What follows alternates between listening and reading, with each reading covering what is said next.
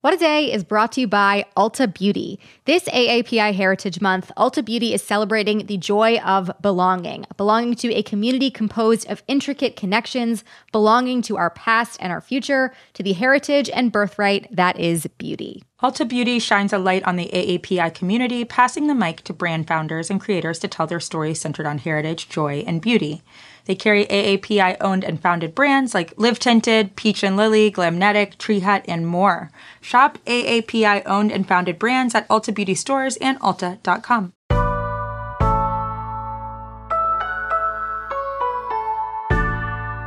It's Thursday, September 15th. I'm Priyanka Aribindi. And I'm Tre'vell Anderson, and this is What a Day, where we thought we were waiting in line to pay our respects to the Queen's coffin, but it turns out it was the line for the fall drop by Supreme. Listen, here in LA, if there is a long line, you just get in it. You don't really ask questions. Who knows what's going to be at the end of it, but I'm sure it's something good. That's why you do it. On today's show, California is going after Amazon for allegedly undercutting its competitors. Plus, the My Pillow guy says that the FBI took his phone at a fast food drive-through. He's got to be very upset that we're calling him the My Pillow guy, but we'll get to that later. But first, we told you earlier this week that the Biden administration is trying to head off what could be one of the most high stakes work stoppages in decades. Tens of thousands of railroad workers could strike as early as Friday, even as top level negotiators and Labor Department officials met in Washington yesterday to try to reach a deal. Yeah, a freight shutdown would have devastating consequences for the economy. By one estimate, the strike could cost as much as $2 billion a day. And since nearly a third of all goods in the US are sent by rail, including fuel and food, it threatens to disrupt the nation's already fragile supply chain. To learn more about what's at stake, we spoke to Max Alvarez. He's the editor in chief of the nonprofit Real News Network and has been following this story for months. We asked him why these workers are now saying enough is enough, even in the face of critics who say they're going to worsen the supply crisis. What I would stress to people is that the railroad workers right now are the ones standing up to save the supply chain from the corporate greed that has completely destroyed the country's freight rail industry. I started reporting on this issue back in January when I learned that 17,000 Union Railroad workers at one of the major Class 1 freight railroads, these workers were actually blocked from striking over a draconian attendance policy that was being implemented at BNSF Railway. A U.S. District Court judge blocked the workers from striking, saying a strike would do irreparable damage to the supply chain. And now, eight months later, what workers are telling me is that the supply chain has been irreparably damaged because this attendance policy was allowed to go into effect. It does not treat workers like human beings. It essentially forces workers to be on call 24 7. Any railroad conductor or engineer will tell you that they don't have a set schedule really makes it impossible for them to spend time with their family but also they don't have sick days. They get sick with covid. They get penalized because of this policy. So no one's happy except the shareholders who are you know raking in record profits and they are doing it on the backs of workers who are saying that uh, they can't keep up with this yeah, to help us understand just a little bit more about how we got here, you know, when was the last rail strike in the US and then what impact did that have on the country, the supply chain, all of it? So the last um, national rail strike was in the early 90s. I believe it was 1992. But in our lifetimes, this is the first time that we've actually really reached this pivotal point. And it takes a lot of steps to get to this point you know, labor relations on the railroads are not governed by the National Labor Relations Act like most other jobs are. And that's because this country saw a century ago how much the economy could be brought to its knees when workers on the railroads strike. They struck in 1922. There was the Great Pullman Strike in 1894, and there was the Great Railroad Strike of 1877. So, after seeing how much power workers had over the supply chain and over commerce and the economy, you know, we came up with the Railway Labor Act. And when I say we, I mean politicians and the business class to essentially prevent a strike from happening on the country's railroads. That's yeah. why The contract negotiations that have been going on have been so drawn out. That's why there are all these extra steps. That's why President Biden appointed a presidential emergency board to try to mediate between these two sides. So we've cleared all those. And the last time that we did was in 1992, but that strike was immediately shut down by Congress and President Bush at the time. They forced a back to work order and totally shafted workers. And that's what people are worried is going to happen right now, and that the rail carriers are going to essentially get everything that they want. And workers' greatest power, their power to withhold their labor, is going to be stripped from them by Congress. How did the demands of the rail workers in the 90s compare to the ones that rail workers now have? Are there similarities between the two? The things that workers were screaming about then are in fact like the same trends that have led us to the crisis today. In 1980, there were around 40 class one freight railroads, and now there are just seven, which again has made it possible for these seven companies to have an oligopoly over the entire rail system, and they can charge whatever the heck they want.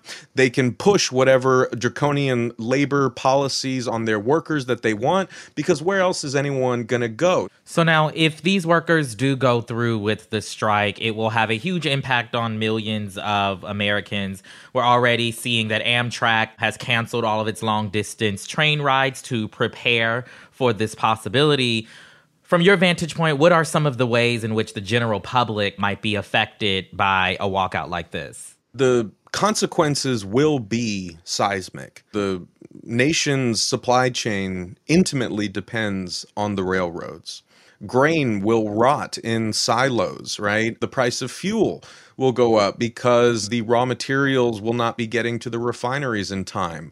Livestock will be euthanized because they can't get fed or moved, right? There are all kinds of hazardous materials moving on the country's railroads every minute of every single day, including deadly substances like concentrated chlorine, so on and so forth. But again, what I would say is that if people are worried about the effects that this will have on them in the supply chain, you are already feeling those effects. You've been feeling those effects because of what these class one companies have been doing to the railroads. And this has huge impacts on small businesses that rely on freight rail services that can't get their product out there.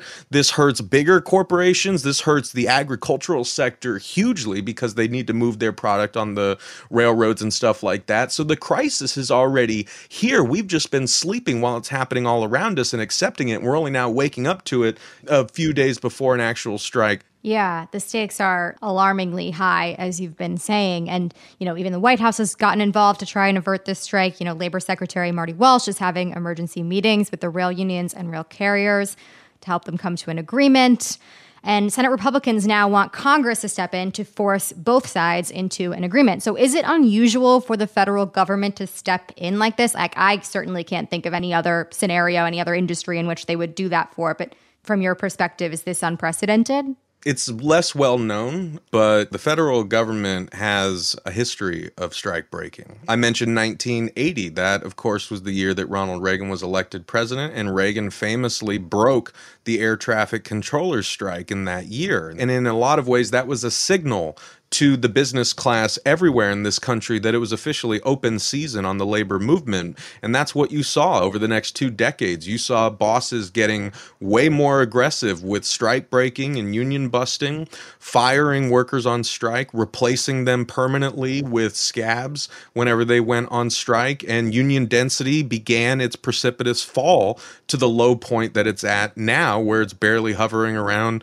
10%. Last but not least, the question on everybody's mind do you think this strike is actually going to happen? I would not be surprised if it happened. Now, what people watching and listening need to understand is that workers in this industry have been beaten down and disrespected and run into the ground for so long that this really does feel like the last stand. If they lose on this, so many workers have said, I'm quitting, I'm out. Like even folks who have been on the railroads for 10, 20 years are gone. It does feel like if they don't fight back now, then all the problems that have been destroying the rail industry and the supply chain are only going to get worse. And they're going to have Congress's blessing and the president's blessing. So, what incentive is there going to be for them to stop? If they do go on strike, but Congress has issued a back to work order, a strike would be illegal. It remains to be seen if workers are prepared to stand strong and say we don't care if it's illegal. We're going to fight for what's right and we're going to stay out on the picket line. That is possible. Some may stay out some may not. What i can tell you is that every worker that i've talked to throughout this year is fed up. They are pissed off. They do not want to accept the recommendations from biden's presidential emergency board. They do not want to accept those terms and they're ready to fight We'll keep you updated as we continue to learn more, but that is the latest for now. We'll be back after some ads.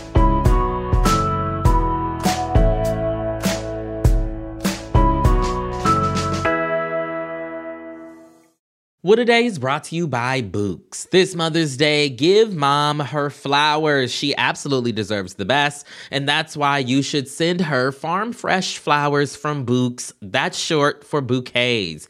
Bouqs has modern designs and unique flowers you can't find anywhere else, and with 20% off, you can send some to mom, your wife, your auntie, even your granny, okay? Anyone who deserves flowers in your life. Mm-hmm. Doesn't have to be holiday specific. You get flowers, you're getting flowers, everyone's getting flowers. Go to Bouqs.com and use promo code WAD for 25% off. That is B O U Q S.com, promo code WAD, Bouqs, promo code WAD. What a Day is brought to you by Fast Growing Trees. Fast Growing Trees is the biggest online nursery in the US with more than 10,000 different kinds of plants and over 2 million happy customers. They have everything you could possibly want, like fruit trees, palm trees, evergreens, houseplants, and so much more. Plus, fast growing trees makes it easy to order online, and your plants are shipped directly to your door in one to two days. And along with their 30 day Alive and Thrive guarantee, they offer free plant consultation forever. We love fast growing trees here. I keep telling you that the mini plants that I've gotten from these folks are yet hanging on. Um, and that's not because I have a green thumb, okay? This spring, fast growing trees, they have the best deals online, up to half off on select plants and other deals. And listeners to our show get an additional 15% off their first purchase when using the code WAD at checkout. That's an additional 15% off at fastgrowingtrees.com using the code WAD at checkout. Fastgrowingtrees.com, code WAD. Offer is valid for a limited time. Terms and conditions may apply. March into spring with this unbeatable deal from BreezeLine. Get reliable fiber powered 500 megabits internet for $39.99 per month, plus a $100 gift card and price lock guarantee. This deal gets even better with a free modem, free installation, and free Wi Fi your way home. Safeguard your network from cyber threats and manage user access for all connected devices with this amazing offer. Act now. Terms and conditions apply. Offer expires May 6, 2024. Learn more at breezeline.com. Let's wrap up with some headlines. Headlines. Soldiers clashed at the border between Armenia and Azerbaijan this week, drawing international concern that a war could be brewing between the two nations. Fighting broke out on Tuesday, and since then, over 150 casualties have been reported on both sides, which makes this the deadliest surge in violence to erupt between the two countries since 2020.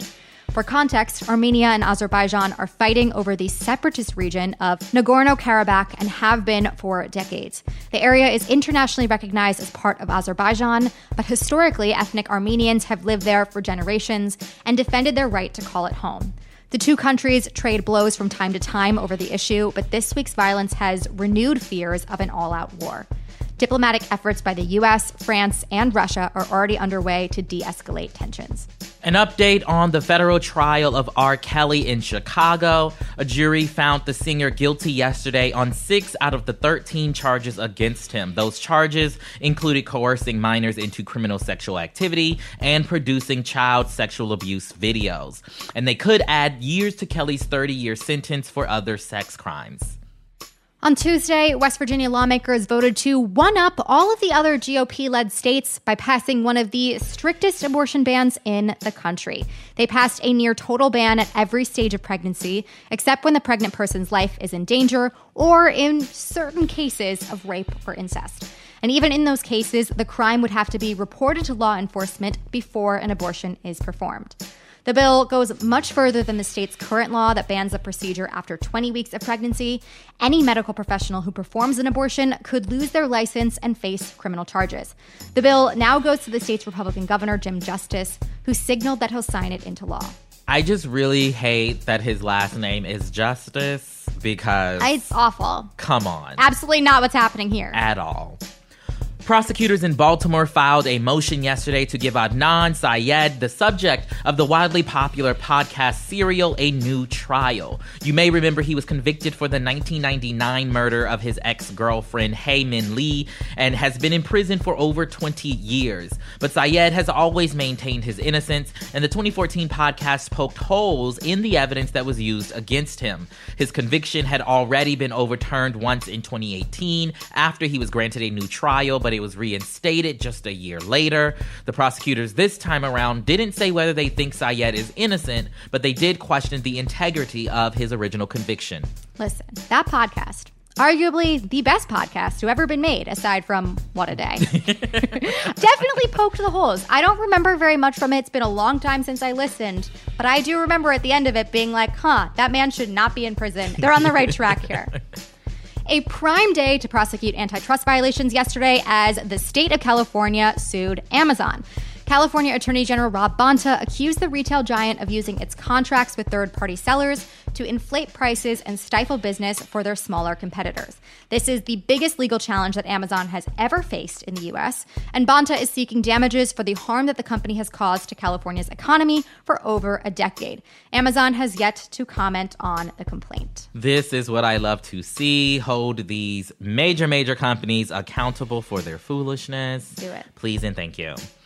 Some very real news out of the world of very fake money. By the time you're hearing this, Ethereum, the second largest blockchain platform behind Bitcoin, will have finished its long awaited upgrade. It's a little complicated, but it boils down to this. The merge, as it's being called, will shift Ethereum away from what's known as a proof of work model. That's essentially the process that keeps transactions on the network secure and functional, but it's also insanely energy intensive. Running the whole blockchain uses the same amount of electricity as the entire country of Belgium each year. The system will revert to a proof of stake model instead, which is expected to slash energy consumption by over 99%. If all goes according to plan, and a lot of experts say it will, that would be great news for the planet. But it's unclear whether it'll ultimately help or hurt cryptocurrency prices. As always, the best strategy is to just follow the investment advice of whichever man in your office is the loudest, because they obviously know what they're talking about. Obviously. Pillow tycoon Mike Lindell knows the secret to a good night's rest. No phone before bed. So, with that in mind, he teamed up with the FBI on Tuesday for a self care oriented collab where the agency seized his cell phone as part of a federal investigation into an alleged breach of voting machines in Colorado. Here he is describing the incident in his own words. The FBI came after me and took my phone. They surrounded me at a Hardee's and uh, took my phone that I run all my business, everything with. They could have just, what they've done is weaponize the FBI. Um, it's disgusting. Oh my you god. can see our facial expressions right now. Oh my now. god. Why does he sound just like Trump? The same vocal situation is going on there, and it's actually terrifying. I don't like it one bit. Listen, it's disgusting, by the way, is the tagline for the new barbecue triple burger at Hardee's, which um, he undoubtedly was in line for when this happened. Lindell also said that FBI agents questioned him about an old friend of his, a Colorado election clerk who may have helped an outsider copy election data off of county voting systems. Another detail from this, which highlights how insane it is that Lindell is one of the main self appointed experts on high tech voter fraud. He said that part of the reason why his phone is so important to him is that he doesn't own a computer. Now, hold on. He's running this company without a computer. Apparently. Like, I have so many questions. You know, he probably goes to like the library for, you know, to send his emails and stuff like that. You know, when you've got a, like a long email you have to type out that you don't want to do on your phone. That's cute, right? And those are the headlines. One more thing before we go. Let's be honest, we're all worried, darling. Luckily, Keep Yes, It is here to talk about it. Crooked's Ira Madison III and Louis Virtel make sense of the inescapable media storm surrounding Olivia Wilde's film, Don't Worry, Darling. And Betty Gilpin returns to talk about her new book, All the Women in My Brain, which she says is for, quote, anybody that feels insane. Tune into new episodes of Keep It every Wednesday, wherever you get your podcasts. That is all for today. If you like the show, make sure you subscribe, leave a review, order the It's Disgusting at Hardee's, and tell your friends to listen. And if you're into reading and not just the entire Ethereum blockchain from start to finish like me, What a Day is also a nightly newsletter. Check it out and subscribe at crooked.com slash subscribe. I'm Tre'vell Anderson. I'm Priyanka Aribindi. And sleep tight, my pillow guy. You know, I know his pillow allegedly, right, is like good for your sleeping and whatnot. I mean, he, he doesn't have a phone. Like, a fetus Exactly. without a phone might really turn my sleep around.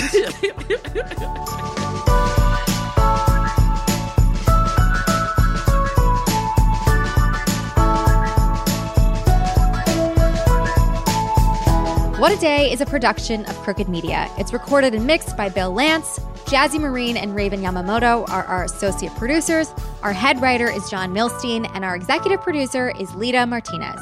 Our theme music is by Colin Gilliard and Kashaka.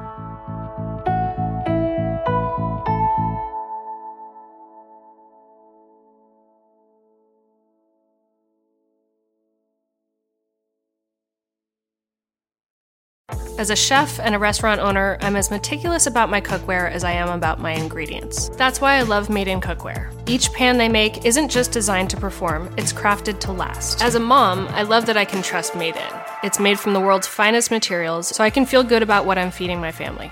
I'm Chef Brooke Williamson, and I use Made in Cookware. Shop chef quality pots and pans at madeincookware.com.